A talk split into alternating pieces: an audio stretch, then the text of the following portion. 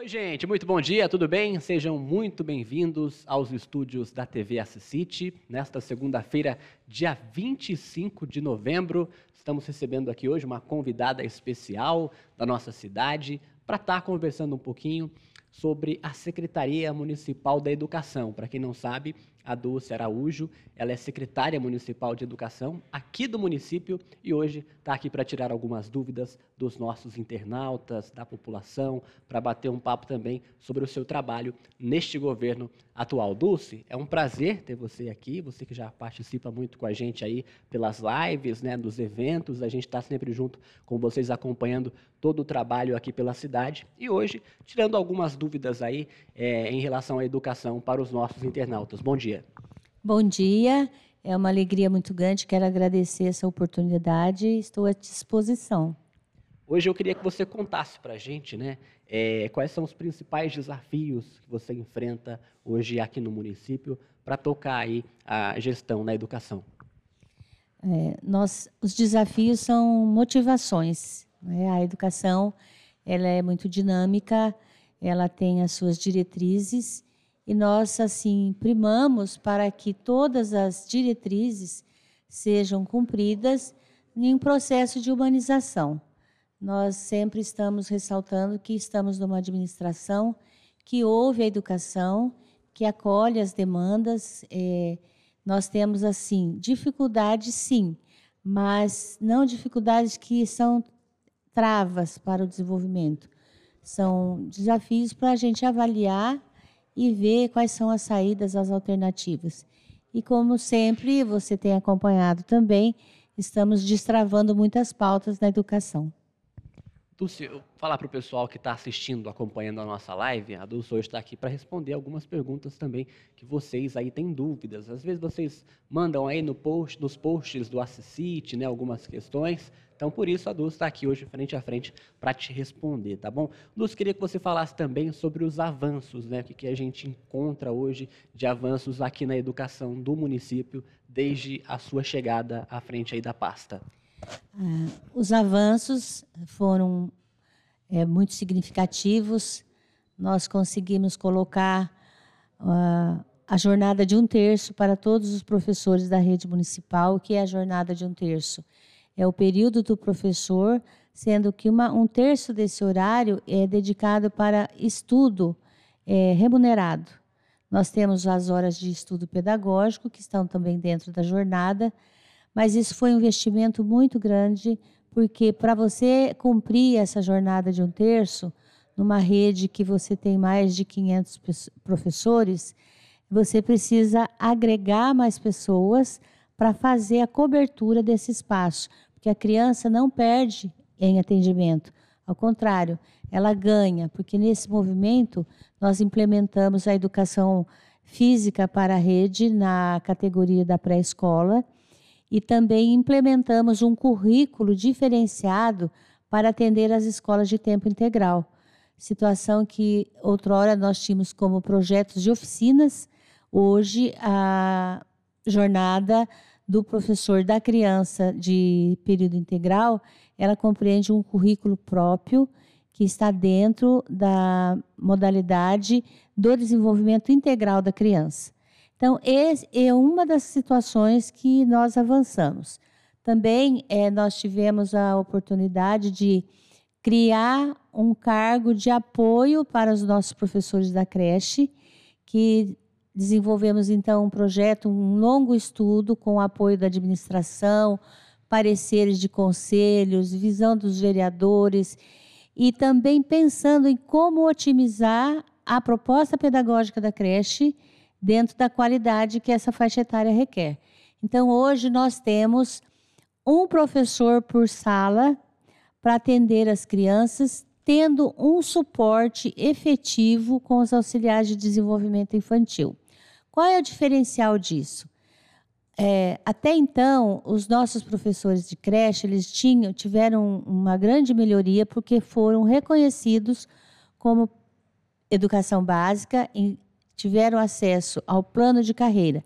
Porém, a jornada deles continuou quando numa visão ainda de que era um professor que ficava para cuidar das crianças, apesar de toda a referência pedagógica que eles têm que ter. E eles tinham. No entanto, eles trabalhavam oito horas por dia. E nós sabemos que a jornada do professor, minimamente, tem que ser garantido é, uma condição para ele estudar, para ele preparar suas aulas. E eles faziam isso, porém, além da jornada. Com a implementação da jornada de um terço, também para os professores de creche, nós tivemos sim que investir em pessoas. Aí está o grande diferencial, porque educação ela é, tem um financiamento é, per capita. E quando um governo quer fazer um trabalho diferenciado, ele tem que partilhar mais. Então, o investimento na educação se torna, digamos aí, pelo menos um terço a mais. E aí isso trouxe aos professores de creche um, um patamar de que ele tem uma jornada de seis horas e ele pode dar a sua aula no período da manhã, estudar à tarde, projetar a sua vida pessoal em outros turnos e tem também esse apoio que é, que é o auxiliar do desenvolvimento infantil, que é uma pessoa que também é efetiva e que submetida, inclusive, a substituições quando é, houver alguma necessidade. E por isso que nós estamos aí concluindo a, o, o cadastramento para professores substitutos é, na área de creche para auxiliar no desenvolvimento infantil.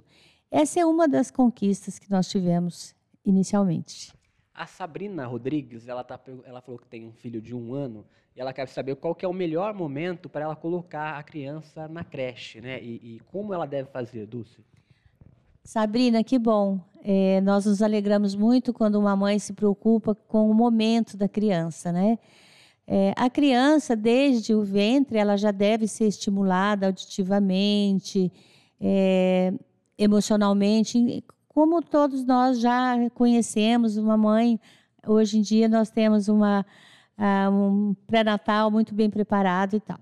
Contudo, é, a educação ela é oferecida legalmente à criança a partir de zero ano. Então, é uma legislação que garante, porque se pensa numa educação infantil adequada à faixa etária e ao desenvolvimento infantil. Nós sabemos que uma criança pequena, ela precisa muito da mãe, né? Ela ouve pela mãe, ela sente pela mãe, ela aprende tudo pela relação com a mãe. E nós nos preocupamos com essa faixa etária, assim, quando é que essa criança vai entrar pra, para uma instituição que é um direito, tem um preparo, mas não é a família. Então, um aninho já já passou um pouquinho do tempo. Você já pode é, procurar a Secretaria da Educação. Nós temos um sistema que funciona como cadastro é, provavelmente esse ano a gente mantém esse cadastro durante o ano todo para atender a comunidade e para termos um planejamento. Mas é, nós temos também um protocolo de matrículas que ele já está consolidado. As nossas unidades de creche já estão com as vagas plenamente preenchidas e nós trabalhamos com essa demanda é, que nós colocamos que é uma lista de espera, mas na verdade é um cadastro para que a gente tenha um monitoramento da demanda reprimida, que também é um outro desafio, é, fazer o gerenciamento dessas vagas, otimizar as crianças que, que são matriculadas, que realmente frequentam, e é, fazer todo esse fluxo para que as vagas sejam usadas adequadamente e gerando sempre outras vagas. Mas concluindo, Sabrina, procure a Secretaria da Educação das 7 às 17 horas, não tem horário de almoço, o horário que você puder, e deixe lá o seu cadastro, será muito bem-vinda. Então tem um período de tem uma época que tem que escrever, começo de ano, final de ano ou independente? Nós cadastramos o ano todo, mas nós temos que fechar o censo escolar para fazer as atribuições. Então isso já foi feito. Né? Tem um calendário gerenciado pela rede estadual, pelo sistema de vagas do, do MEC, e que é justamente através desse credenciamento que nós geramos o orçamento da educação. Então, cada criança tem um custo per capita e dependendo da estrutura física que você, o município tem, ele lança essas vagas no sistema. O diferencial de Assis é que nós é, trabalhamos com uma, uma demanda, é, um planejamento estratégico. Então, sempre a gente tem em mãos quantas vagas a gente tem como déficit, até porque o Tribunal de Contas, promotorias e conselhos nos consultam muito sobre isso, para ver se realmente nós estamos investindo é, na questão de planejar estratégias para que a educação é, atinja os seus objetivos, que ele é democrático, ele é para todos. Então, nós temos que trabalhar com essas duas demandas aí. A administração tem essa responsabilidade e isso vem é, mostrar que as três escolas que essa administração já inaugurou veio justamente para dar um suporte para atender essa demanda que ela é contínua. As crianças de creche, é, elas ficam no mínimo quatro anos na modalidade. Então, não há um fluxo muito grande. Então, precisa-se criar novas frentes, como o caso de inaugurações, de construções, de ampliações e também de parcerias, que nós temos parceria com a Casa da Menina e Casa da Criança, para poder também inserir e atender mais crianças dessa modalidade. Mandar um abraço para o pessoal que também está comentando aqui, a Raquel Peluso e o César Augusto Maciel Camargo. Um bom dia para vocês também. Estão aí participando junto com a gente na live aqui do Assisite. Dulce, até onde hoje a Secretaria Municipal de Educação, é, eu sei que atua à frente das, das, escolas municipais, mas até onde ela entra na secretaria, na, nas escolas estaduais? É, nós temos convênios com a rede estadual na, na frente da merenda escolar e do transporte escolar. Também é, somos assim jurisdicionados através do censo, que nós trabalhamos em parceria. Temos a transição das crianças que saem da, do ensino fundamental, que vão para a, a rede estadual. Temos a parceria de formação, que o Estado oferece, o projeto de formação continuada, Programa Ler e Escrever e agora, mais do que nunca, com o novo currículo, a BNCC, que integra muito esses dois sistemas. Historicamente, é, a gente está sempre evoluindo, havia assim um, uma preocupação de é, é, do Estado, é do município. A cultura, sobretudo na, dessa administração, é que o prefeito é de, da cidade, o secretário da educação é da educação da cidade, mas ele também pertence a uma prefeitura, então nós somos parceiros também em outras secretarias, no, do ponto de vista de compartilhar demandas, buscar alternativas. Por exemplo, nós temos uma escola que nós somos responsáveis numa determinada região de Assis. E lá naquela região tem um problema de estrutura de segurança ou tem um problema de infraestrutura, questão de asfalto, é, limpeza pública. Então, nós fazemos uma parceria com as outras secretarias, porque nós não pensamos só na educação, que tem que ter o ensino, que aquilo ali é nosso. Então, é uma visão muito assim, integradora. E isso também acontece com o Estado e cada vez está se aperfeiçoando mais, porque isso é o que é moderno. Isso é que é fazer uma política, como diz o nosso prefeito, com P maiúsculo. É, a gente estava falando da questão da participação da Secretaria Municipal de Educação dentro das escolas estaduais, esse convênio todo. Gostaria que você falasse um pouco sobre o trabalho da cozinha piloto. Hoje aqui na cidade, para quem não sabe, é a cozinha que entrega e disponibiliza as merendas tanto para as escolas municipais quanto aí para a rede estadual, né, Dulce? Isso mesmo. O programa de alimentação escolar de Assis, ele tem assim um eixo muito grande, porque nós temos unidades escolares que produzem o alimento na escola e que são supervisionados e gerenciados pela equipe da cozinha piloto na pessoa da Bárbara e do Eduardo, que são os nutricionistas. Temos a merenda que é feita na cozinha e que é disponibilizada para as escolas, no caso das escolas do rede estadual.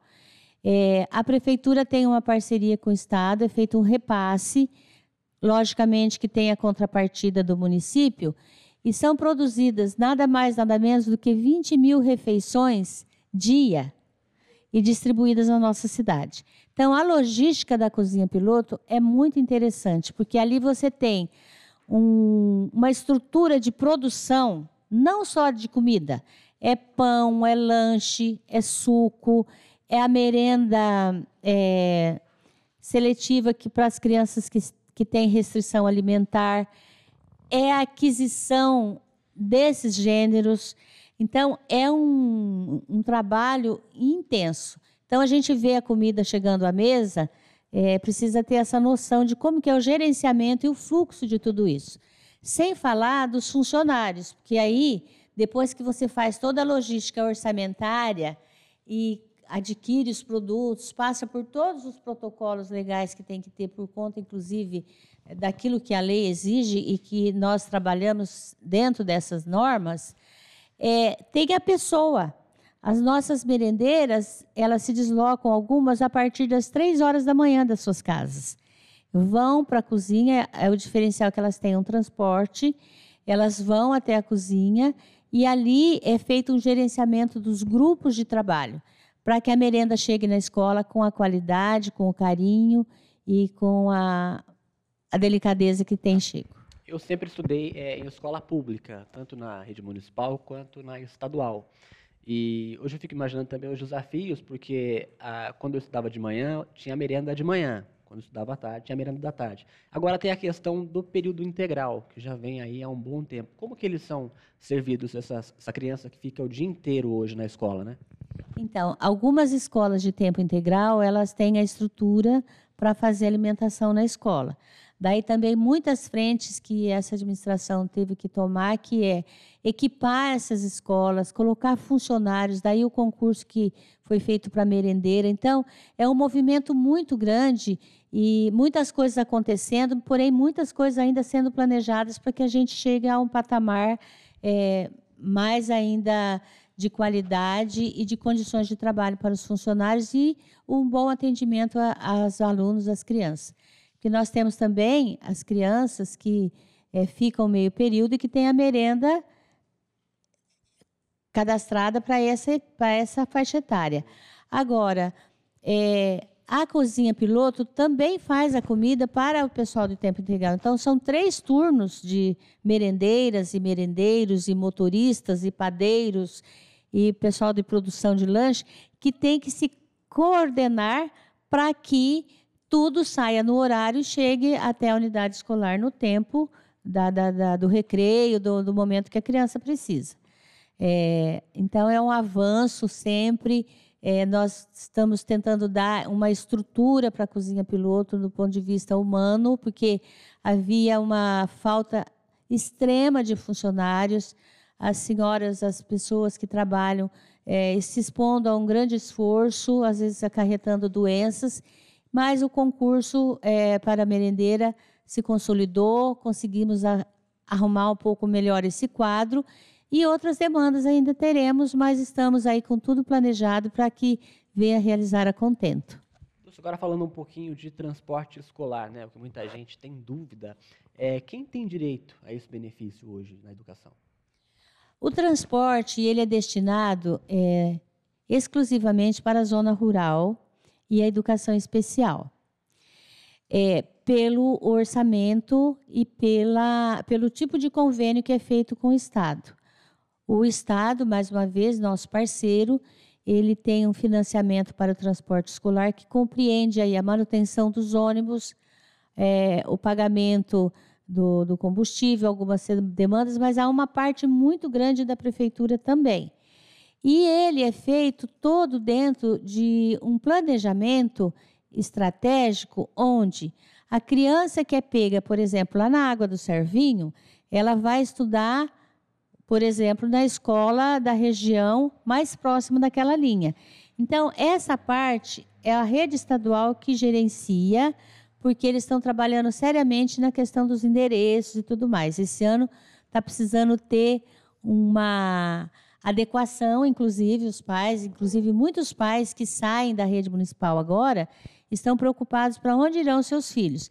É que o Estado trabalha mesmo com esse referenciamento, é, é, informatizado e que não permite você deslocar de primeiro momento uma matrícula, principalmente a questão do transporte.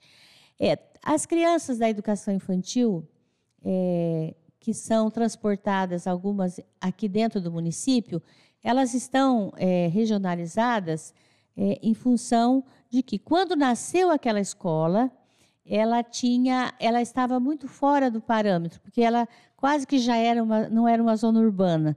Aí eu lembro do Angélica Morim Pereira, que quando foi construída era uma escola que estava no fim da cidade. Não havia ali ainda a Unimed, não havia ainda aqueles investimentos imobiliários que tem ali na região. E a Vila Cláudia não tinha um espaço escolar. Então, ela consolidou Angélica Morim Pereira para atender a Vila Cláudia e, portanto, as crianças têm ali o transporte. Mas o transporte é específico para a zona rural e para a educação especial. Agora, algumas perguntas dos nossos internautas aqui. O Marcelo Von Traum, ele está querendo saber, né? Quando terá concurso para professor? Bom, nós fizemos concurso para professor no ano passado. Estamos aí é, chamando, contratando para que venham é, trabalhar agora em 2020 na rede municipal. O ano passado, não, no começo desse ano foi realizado o concurso. Tô, o calendário está acelerado, achei que já estivéssemos até em 2020. Nós já estamos vivendo 2020 intensamente. Então, nesse ano, nós fizemos o concurso e estamos chamando os professores, 55 professores já foram contratados desse concurso realizado e eles já estarão assumindo as suas classes no próximo ano.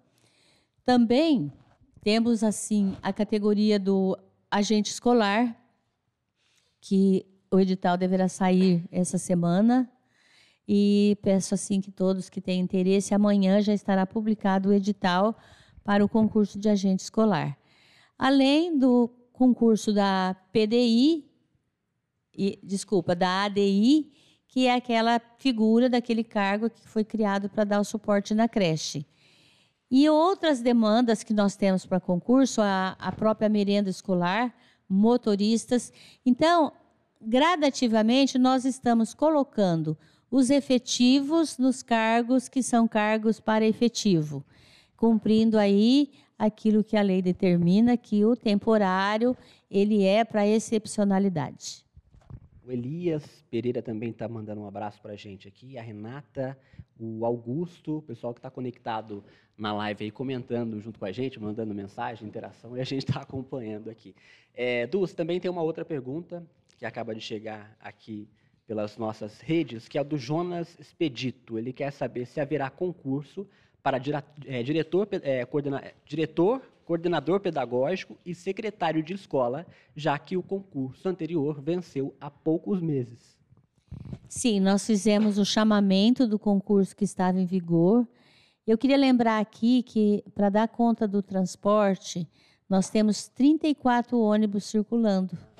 É, me ocorreu agora de passar essa informação.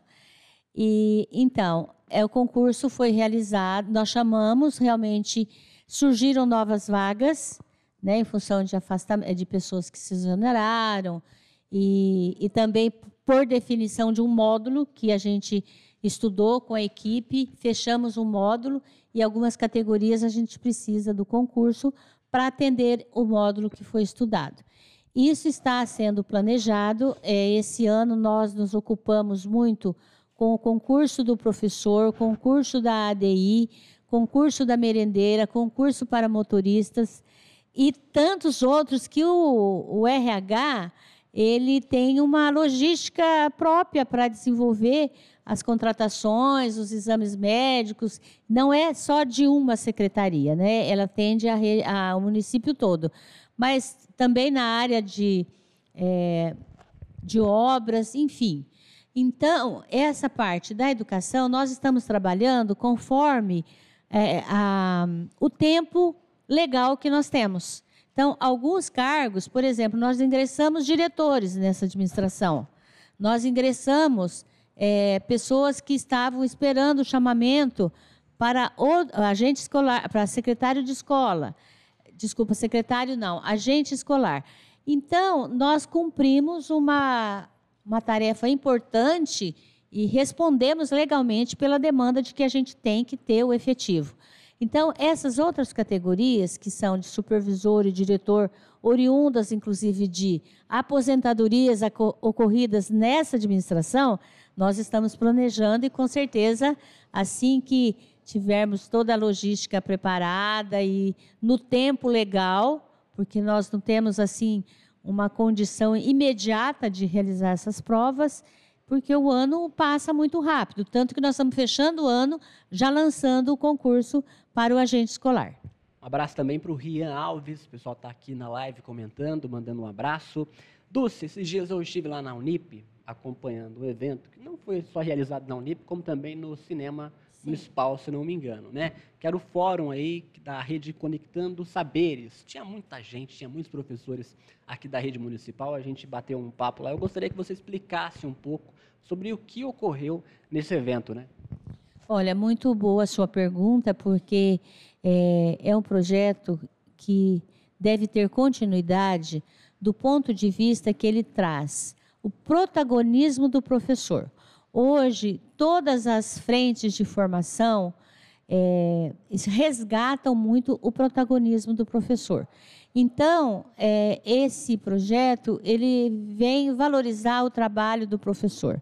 A maior alegria, a maior satisfação, entusiasmo e a motivação né, para a gestão desse, desse projeto pra, para a Secretaria da Educação foi o envolvimento dos professores.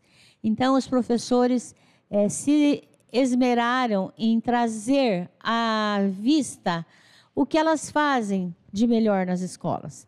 As escolas, é, nós temos uma tendência de deixar a criança na escola, a professora faz lá o seu trabalho compartilhado dentro da unidade escolar, mas ela não é vista pela comunidade. Ela é muito cobrada, mas nem sempre ela é valorizada. Podemos dizer que isso já mudou. Existe sim um respeito pelo professor. Eu vejo, recebo muitas mães e observo muito o andamento das famílias que são atendidas pela rede, é, valorizando o professor. Mas isso precisa ser mais, porque sem a família acreditando e sendo parceira, nós não vamos avançar na educação. Nós temos muito que melhorar nesse aspecto. E o fato do professor trazer o seu trabalho, o seu projeto ali vivido, consolidado, evidenciado, é, traz mais credibilidade para a educação, vai possibilitar envolver mais pessoas. Nós começamos esse núcleo aqui em Assis, que ele é oriundo daquele prêmio Professor Nota 10, que uma das diretoras da rede de Assis galgou naquele projeto de 2017, a diretora Adriane. Através, veja como é importante o professor participar.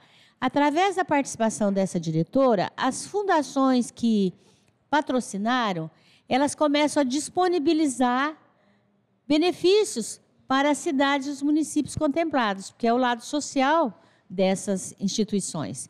E então, através disso, foi possível criar um núcleo aqui de Assis, com parceria com a, uma fundação, duas fundações que patrocinam o Prêmio Educador Nota 10, e que eu diria que não é um patrocínio financeiro, é um patrocínio logístico, é um patrocínio emocional, é um patrocínio motivacional, que depois pode gerar alguma melhoria, porque é, as coisas vão se entrelaçando. Então, esses dias, esse dia que você citou, nós tivemos um momento é, de apresentação dos projetos dos professores no cinema municipal e também na Unip, porque hoje nós temos uma rede imensa, tivemos uma adesão maravilhosa dos professores, não só de Assis, como também na nossa região, e precisamos nos é, separar em grupos para você ver aquela maravilha que foi lá. Tem um pessoal aqui comentando, eu atualizei aqui, até me surpreendi que chegou bastante mensagens, né? É, o Fortunite Eduardo Vasco, acho que é isso. Vai chamar mais oficial administrativo no concurso? É, se chamar, quando será? Ele está fazendo essa pergunta. Oficial administrativo é uma categoria que serve à prefeitura no, no segmento das outras secretarias. Então, está, é, tudo que foi feito concurso será chamado. Só que aí tem um cronograma que, no caso dessa categoria, eu não tenho como informar aqui. Mas o que é importante, eu tenho, já ouvi alguns comentários, as pessoas falando: ah, foi feito o concurso e não chamou ninguém. Não é que não chamou ninguém, chamou muita gente. É que não chamou todos ainda. Né? Então, mas o importante, caríssimo, é que você fez uma, um concurso, foi classificado, o seu direito está garantido e com certeza a administração vai chamar dentro da da sua projeção aquelas pessoas que participaram do concurso. Tem também é, alguns elogios aqui para você. É, a Meire Rose. Bom dia, sou grata em fazer parte dessa equipe maravilhosa que é a Secretaria Municipal de Educação. Parabéns, Dulce, pela entrevista. Um abraço a todos. Para você também, muito carinho e gratidão por tudo que vocês contribuem para a educação de Assis. Legal. Também a Mara Pagano, ela está falando que saudade da Dulce, amiga querida. A, a Camila Garcia, ela está perguntando sobre é, a respeito de estagiários para crianças especiais. Dulce. Ótimo. Quero mandar um abraço para a Mara, minha vizinha da Rua Cândido Mota, agora morando em Curitiba.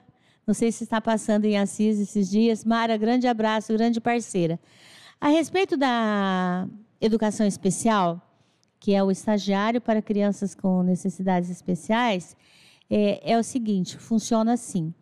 Existe um amparo legal em que você tem que colocar um cuidador para atender e acompanhar as crianças com determinadas necessidades para o seu desenvolvimento pleno. É, existem duas frentes, uma que a natureza da, da necessidade das crianças é que indica que tipo de cuidador você vai ter e qual é a periodicidade disso, qual é o trabalho que tem que ser desenvolvido. Para que isso seja realizado, nós usamos as avaliações pedagógicas e as avaliações médicas. Então, não é uma situação só de ponto de vista, ai que bom, porque nós acreditamos que o trabalho compartilhado do professor com um auxiliar, com outro professor, é, uma, um agrupamento de auxiliar para trabalhar numa, numa sala de aula, ele é bem-vindo, maravilhoso, nós defendemos muito isso. Tanto que lutamos muito para ter esse auxiliar de desenvolvimento infantil efetivo na rede, para que o professor não fique assim, sem a estrutura. Assim também é para a educação especial. Então há essa, esse contexto para a deliberação dessas pessoas, porque existem outras limitações. Apesar de querermos, nem sempre podemos. Então, a lei nos dá um amparo legal. A criança que tem um laudo, ela tem todo um relatório das suas necessidades, e aí a secretaria disponibiliza o estagiário para essa criança. Hoje, é, eu gostaria de ressaltar, é, nós temos 100% das crianças com necessidades especiais laudadas atendidas.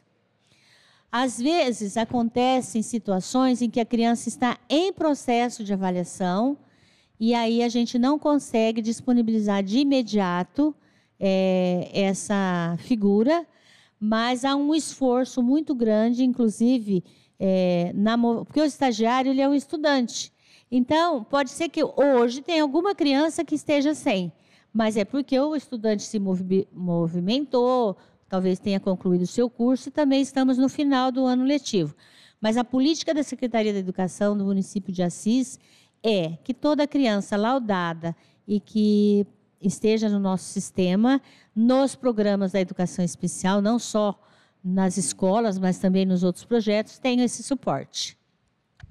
Dulce, agora uma pergunta também interessante. A Marli da Silva Grilo, ela está perguntando é, sobre o autismo que não tem cura é, e das crianças, né? Porque até, até quando é, essas crianças da rede pública que tem autismo ficam nesses projetos, né? Porque aqui ela está falando que as, é, completou tal idade e a criança sai do projeto, é isso? Olha, a educação ela tem um, uma diretriz, ela tem um parâmetro é para todos os segmentos de faixa etária.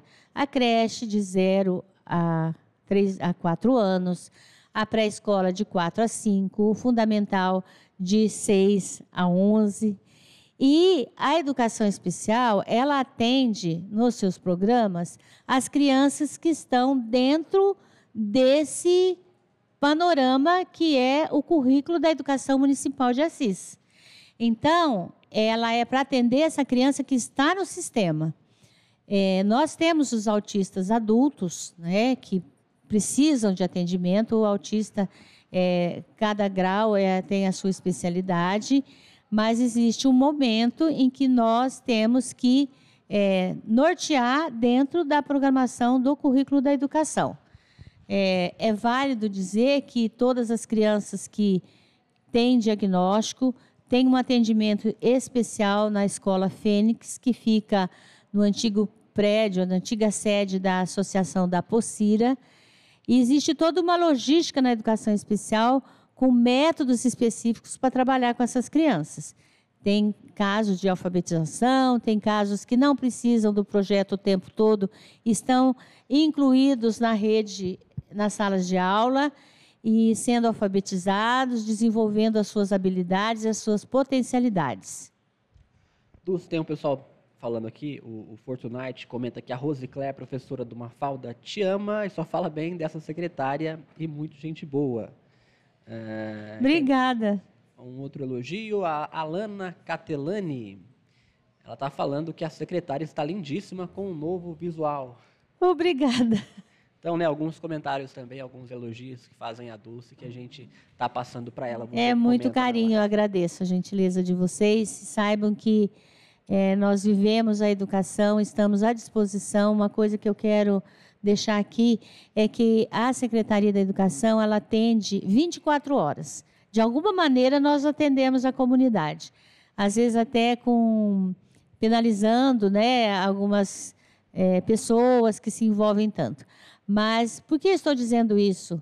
Porque os pais, os professores, a criança, o aluno, o adulto, o pessoal do ensino profissionalizante, os funcionários, é, quando tiverem alguma dúvida, procurem a Secretaria da Educação. Nós temos lá uma equipe que, se eu não puder atender naquele momento, porque posso estar dando uma entrevista como essa aqui agora, com muito prazer, tem lá alguém para te atender, para fazer um registro e para dar um retorno. É, às vezes a gente observa ainda algumas mães, alguns pais, alguns usuários que optam por fazer uma denúncia em Facebook, nas redes sociais. Não, não, não estou dizendo para não fazer. Mas, concomitante, façam junto à educação também, porque aí fica melhor para a gente administrar. Legal. Olha, é, tem uma pergunta da Vera Lúcia Piovesani. Ela quer saber sobre escola militar, né? Se a CIS fez adesão e se não, por quê? É, tem a informação de que esse programa é voltado para os anos finais do fundamental, né?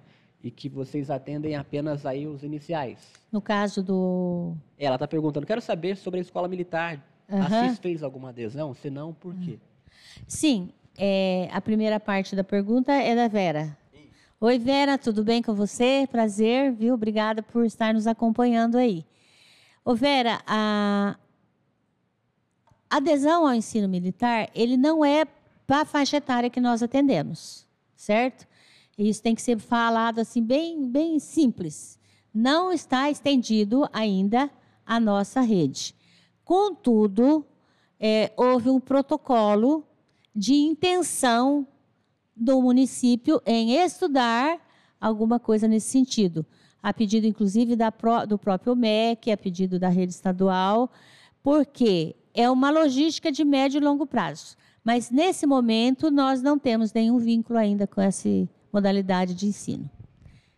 E a outra pergunta é, não, era, era embutida, né? Só coloquei uma informação aí. Ah, tá bom. Você respondeu muito bem. É, na quinta-feira à noite, Dulce, foi inaugurada aí, oficialmente a escola, né, a EMEIF Milton Rocha. Eu estive lá, foi uma grande festa. E como que é para vocês, né, estar tá fazendo esse trabalho, tá finalizando trabalhos também aqui na cidade e, claro, dando oportunidade aí a mais crianças aqui da cidade de estar dentro das escolas, né? é, foi um momento, tem sido muito importante essa movimentação da, do prefeito, vice-prefeito, a Câmara de Vereadores, que nós conseguimos concluir três obras iniciadas na gestão do Ricardo. E isso, para nós que estamos na educação e nós acreditamos nessa administração é, compartilhada, humanizada, sem ego, é de primeiramente assim muito, gra muito gratificante fazer parte dessa equipe. É, aí tem os desafios, né? Porque montar uma escola, você pode receber uma emenda parlamentar maravilhosa, mas ela não é suficiente. É preciso um investimento muito grande do município. E no momento em que você pensa numa escola, você ainda não tem a criança. Você não tem o Fundeb, ou seja, você não sabe nem se você vai tê-lo. Então, como que você monta uma escola e acredita que aquilo vai funcionar? Então, a culminância dessa, dessas obras, é, para nós, é assim: tem o ponto de vista afetivo, é, do prazer, mas é uma avaliação também muito técnica, política, de que houve uma coragem de dar continuidade, equipar essas escolas, tanto nos recursos físicos como nos materiais, assumir a manutenção, porque não é uma coisa que está pronta. Quando você termina uma casa, você começa a usar, aparece o problema na torneira, aparecem outras demandas. Por melhor que tenha sido o seu empreiteiro, o seu engenheiro, o seu pedreiro. Então, nas escolas também, começa-se o uso, é, nós enfrentamos dificuldades na manutenção. E para isso precisamos de gente, precisamos de manter um vínculo com a empreiteira quando você tem ah, ainda o período de é, segurança, né, de, de garantia da obra. Você tem que saber olhar para o problema, você tem que evitar criar o problema, você tem que prevenir. Então, é, são muitas frentes. Então, fica assim esse lado bonito, glamuroso de uma inauguração, de um acolhimento de mais crianças, de mais professores, de mais famílias que vão ter acesso ao trabalho, mas para o município é um desafio é, muito para fortes, porque é muito complexo você manter as estruturas funcionando plenamente dentro da segurança que precisa ter. Inclusive, dentro das evoluções, eu gostaria de ressaltar aqui, são coisas, ações que não aparecem, que são as medidas de segurança de AVCB das nossas escolas. Nós temos um projeto de implementação dos AVCBs que as nossas escolas não tinham. Tivemos um projeto de engenharia e estamos executando. Já temos mais novas seis escolas com AVCB. Então, isso para nós também é um avanço e precisa acontecer mais e estamos trabalhando para isso. A questão dos recursos investidos nas escolas, a gente tem a informação aqui, não sei se confirma para mim, é, os recursos do convênio são de R$ 3.140.353,73. O total da obra é um valor de R$ 4.015.404,87.